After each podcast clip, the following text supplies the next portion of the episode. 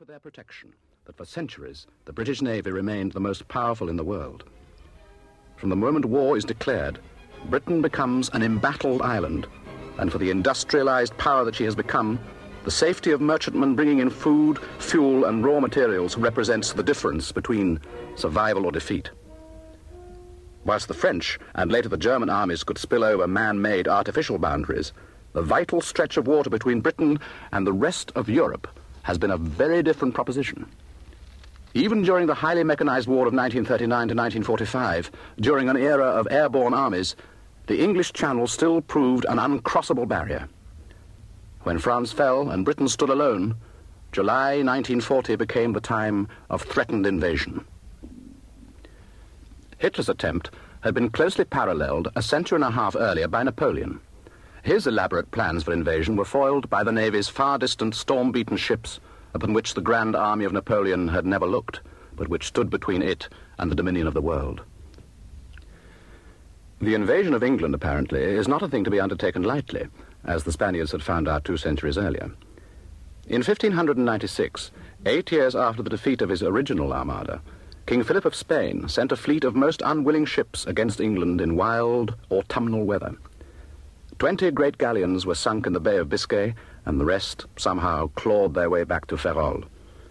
An even larger force sailed soon afterwards, with similar lack of success, and the final Spanish armada, sailing in 1601, actually managed to land an army in Ireland, calling on those forces opposing the English crown to join them.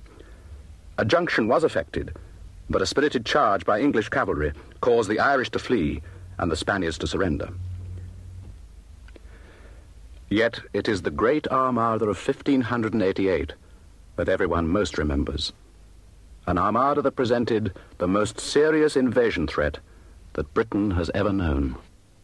How was it that such an apparently overwhelming force was chased, chivied, and finally destroyed with hardly a single British casualty? Let us go back in time 4 centuries and find out.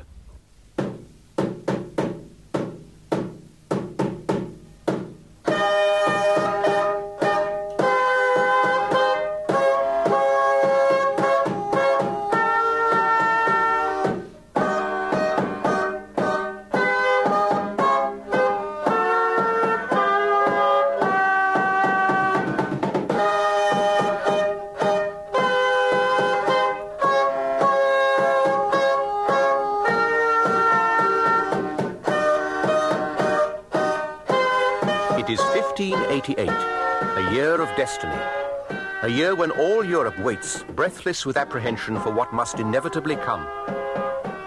For years past, Spain has threatened the sovereignty of England, and only the constant protestations of Elizabeth, her queen, with her promises to punish the pirates that sail under the Red Cross of England, have prevented Spain from undertaking the long-awaited invasion.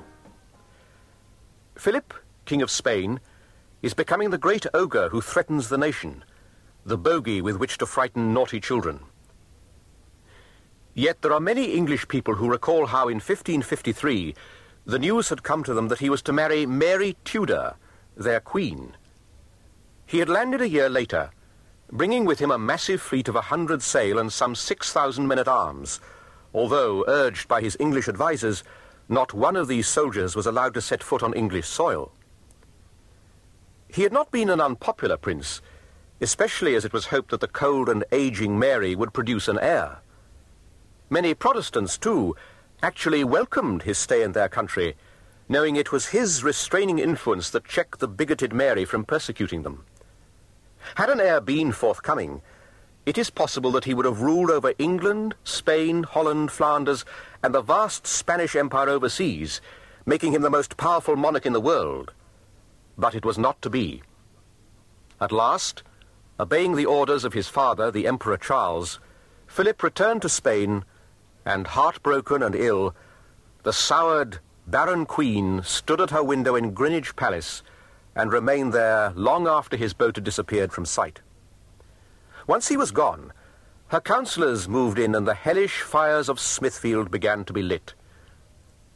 Philip returned to England 2 years later, begging for help against France. In this he was successful, 8,000 English fighting men joining his troops in Flanders. It was not